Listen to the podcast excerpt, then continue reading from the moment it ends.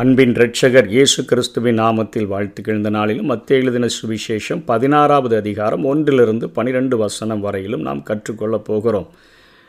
இந்த இடத்துல பரிசெயரும் சதிசெயரும் அவரை சோதிக்கும்படி அவரிடத்தில் வந்து வானத்திலிருந்து ஒரு அடையாளத்தை தங்களுக்கு காண்பிக்க வேண்டும் என்று கேட்டார்கள். மத்தேயு பனிரெண்டு முப்பத்தெட்டில் ஒரு அடையாளம் மேசியா என்பதற்கு ஒரு அடையாளம் வேண்டும் என்று கேட்டார்களே அதே போல் திரும்பவும் இங்கே வந்து ஒரு அடையாளத்தை அவர்கள் கேட்கிறதை பார்க்கிறோம். பல விஷயங்களில் பரிசெயரும் சதிசெயரும் பிரிந்திருந்தாலும் இயேசுவை எதிர்ப்பதில் மாத்திரம் அவர்கள் ஒன்று சேர்ந்து வருகிறதை நாம் பார்க்கிறோம்.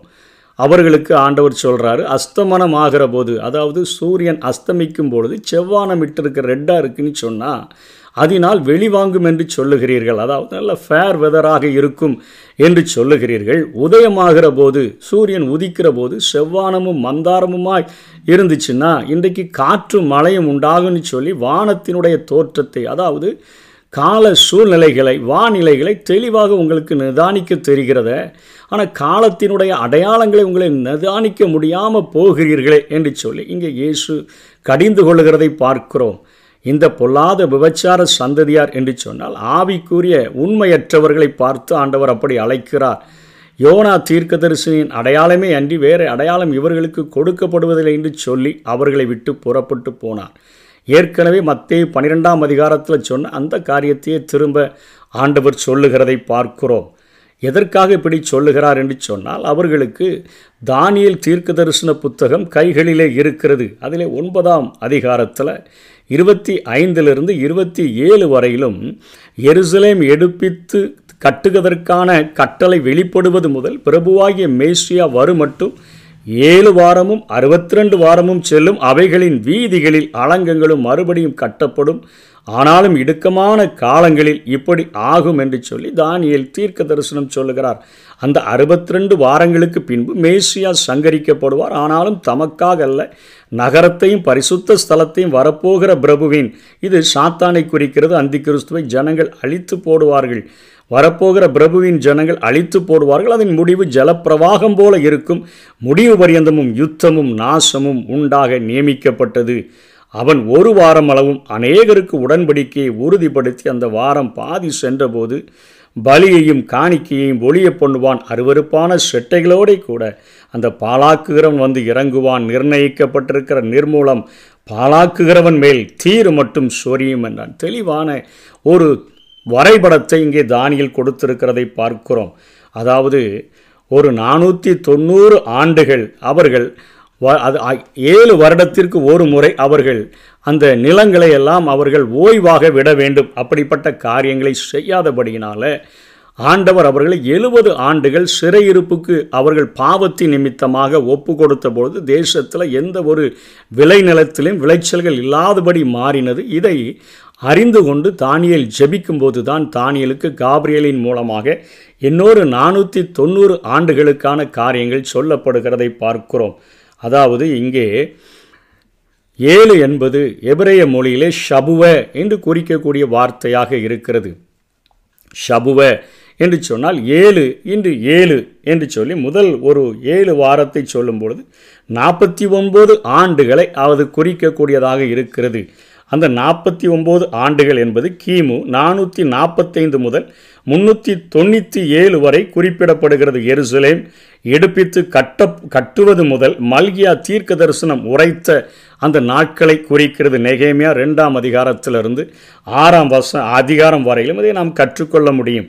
அதனைத் தொடர்ந்து அறுபத்தி ரெண்டு வாரம் என்பது அறுபத்தி ரெண்டு இன்று ஷபுவ ஏழு ஏழு என்று சொன்னால் நானூற்றி முப்பத்தி நான்கு ஆண்டுகள் இது கிமு முன்னூற்றி தொண்ணூத்தாறு முதல் கிபி முப்பத்தி ரெண்டு கிறிஸ்து கழுதையின் மேலே பவனி செல்கிற நான்கு நாள் வரையிலும் இந்த காலங்கள் சொல்லப்படுகிறது. அந்த அறுபத்தி ஒம்பது வாரங்கள் முடியும் பொழுது மேசியா சங்கரிக்கப்படுவார். இங்கே சபையின் காலங்கள் தொடங்குகிறது. அறுபத்தி ஒம்போதுக்கும் எழுபதுக்கும் இடையில் உள்ள அந்த நீண்ட அந்த காலத்தில் தான் நம்ம வாழ்ந்து கொண்டிருக்கிறோம். இது சபையினுடைய இந்த காலமானது. ரகசிய வருகையோடு கூட இது முடிவடைந்து விடும்.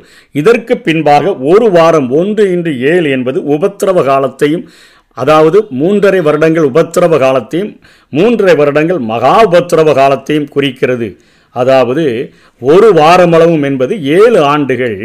இந்த சாத்தான் அவர்களோடு கூட ஒரு உடன்படிக்கையை ஏற்படுத்துவான் யூதர்களோடு கூட. அது பாதி சென்றபோது அப்படின்னா மூன்றரை வருடங்கள் முடிகிற வரையிலும் அவர்கள் அவனை முழுமையாக நம்புவார்கள். அதற்கு பின்பாக பலிய காணிக்கையெல்லாம் ஆலயத்தில் ஒளி ஒளிய பண்ணிட்டு அருவருப்பான செட்டைகளோடு கூட அவன் இறங்கும்போது தான் அவனுடைய உண்மையான சுவாபம் தெரிந்து அவர்கள் அவனை எதிர்ப்பார்கள். அந்த ஏழு ஆண்டு உபத்திரவ காலங்கள் மகா உபத்திரவ காலங்கள் முடியும் தான் மேசியா மீண்டுமாக தோன்றி அங்கே அந்த சாத்தானை அவனை சங்கிலியினால் கட்டி அவனை பாதாளத்தில் தள்ளிட்டு அந்தி கிறிஸ்துவையும் கள்ள தீர்க்கதரிசியும் நரகத்தில் தள்ளிட்டு ஆயிரம் ஆண்டு ஆட்சியை தொடங்குவார் என்கிற தெளிவான ஒரு பிக்சரை இங்கே தானியல் கொடுத்திருக்கிறார். அந்த காலத்தை அடையாளங்களை நிதானிக்க அவர்களால் கூடாதபடியினாலே ஆண்டவர் இதை குறித்து சொல்லுகிறதை பார்க்கிறோம். அதனைத் தொடர்ந்து ஆண்டவர் சொல்லுகிறார் சீஷர்களை பார்த்து பரிசெயர் சதிசெயர் என்பவர்களினுடைய புளித்த மாவை குறித்து எச்சரிக்கையாக இருங்கள். அதாவது அவர்களுடைய போதனைகளை குறித்து எச்சரிக்கையாக இருங்கள். வேதம் இந்த புளித்தமா என்பதை தீமைக்கு அடையாளமாக அது சொல்லக்கூடியதாக இருக்கிறது. நம்ம புளித்தமா என்கிற காரியத்தை நாம் தெளிவாக தெரிந்து கொள்ள வேண்டும் என்று சொன்னால் யாத்ராகமம் பனிரெண்டாம் அதிகாரம் எட்டாம் வசனத்தில் சாரி அவர்களுடைய அந்த பஸ்காவை ஆசரிக்கிற நாளிலே அவர்கள் என்ன செய்கிறார்கள்? அன்று ராத்திரியிலே அதன் மாம்சத்தை நெருப்பினால் சுட்டு புளிப்பில்லா அப்பத்தோடும் கசப்பான கீரையோடும் அதை புசிக்க கடவர்கள் என்று சொல்லி. அதே போல் ஒன்று குருந்தியர் ஐந்தாம் அதிகாரம் ஆறு ஏழு எட்டில் நீங்கள் மேன்மை பாராட்டுகிறது நல்லதல்ல கொஞ்சம் புளித்தமா பிசைந்தமா முழுவதையும் புளிப்பாக்கும் என்று அறியீர்களா? கொஞ்சம் தவறான போதனை தீமையான போதனையானது முழுவதையும் புளிப்புள்ளதாக மாற்றிவிடும் என்று சொல்லி இங்கே கொரிந்து சபைக்கு பவுல் எழுதுகிறதை பார்க்கிறோம். ஆகையால் நீங்கள் புளிப்பில்லாதவர்களாய் இருக்கும்படியே புதிதாய் பிசைந்த மாவாய் இருக்கும்படிக்கு பழைய புளித்த மாவை புறம்பே கழித்து போடுங்கள். ஏனெனில் நம்முடைய பஸ்காவாகிய கிறிஸ்து நமக்காக பலியிடப்பட்டிருக்கிறாரே. ஆதலால் பழைய புளித்த மாவோடே அல்ல துர்க்குணம் பொல்லாப்பு எனும் புளித்த மாவோடும் அல்ல துப்புரவு உண்மை என்னும் புளிப்பில்லாத அப்பத்தோடைய பண்டிகையை பண்டிகையை ஆசரிக்க கடவும் குற்றங்களையும் தவறான போதனைகளையும் வேதம் புளித்த மாவு என்று சொல்லுகிறதை பார்க்கிறோம். இங்கே ஆண்டவர் சொல்லுகிறார் அவர்களுடைய புளித்த மாவை குறித்து எச்சரிக்கையாக இருங்கள் என்று சொன்னால் உலக பிரகாரமான தேவைகளையும் உலக பிரகாரமான விருப்பங்களையும் ரொட்டி மேலேயே எண்ணங்களையும் வைத்திருந்த அவருடைய சீஷர்கள் அந்த சத்தியத்தை அறிய முடியாதபடி மந்த நிலைமையில் இருந்ததை காண்பிக்கிறது. இன்றைக்கு ஒருவேளை நம்ம உலக பிரகாரமான தேவைகள் நிறைந்தவர்களாக உலக பிரகாரமான விருப்பங்கள் நிறைந்தவர்களாக இருக்கும் பொழுது சத்தியங்களை நாம் தெளிவாக அறிந்து கொள்ள முடியாது. அதே போலத்தான் அவர்கள் இருந்தபடியினால இயேசு அதை அறிந்து அற்ப விசுவாசிகளே அவங்க சொல்கிறாங்க நம்ம அப்பத்தை கொண்டு வராததுனால தான் இப்படி சொல்கிறாரு அப்படின்னு தங்களுக்குள்ள அவங்க யோசனைத்தான் பண்ணுகிறார்கள். அவர்களுடைய யோசனையை ஆண்டவர் அறிந்து அப்பங்களை கொண்டு வராததை குறித்து நீங்கள் உங்களுக்குள்ள யோசனை பண்ணுகிறது என்ன? நீங்கள் இன்னும் உணரவில்லையா? அஞ்சு அப்போ ரெண்டு மீனை கொண்டு ஐயாயிரம் பேருக்கு நான் போஷித்தனேன் எத்தனை கூடை நிறைய எடுத்தீங்க? ஏழு அப்பங்களை கொண்டு நாலாயிரம் பேருக்கு நான் பகிர்ந்தன. மீதியான எத்தனை கூடை நிறைய நீங்கள் எடுத்தீங்க? அதெல்லாம் நினைவு கூறவில்லையா? என்று ஆண்டவர் எச்சரிக்கும் போதுதான் அவர்களுக்கு தெரிஞ்சிச்சு.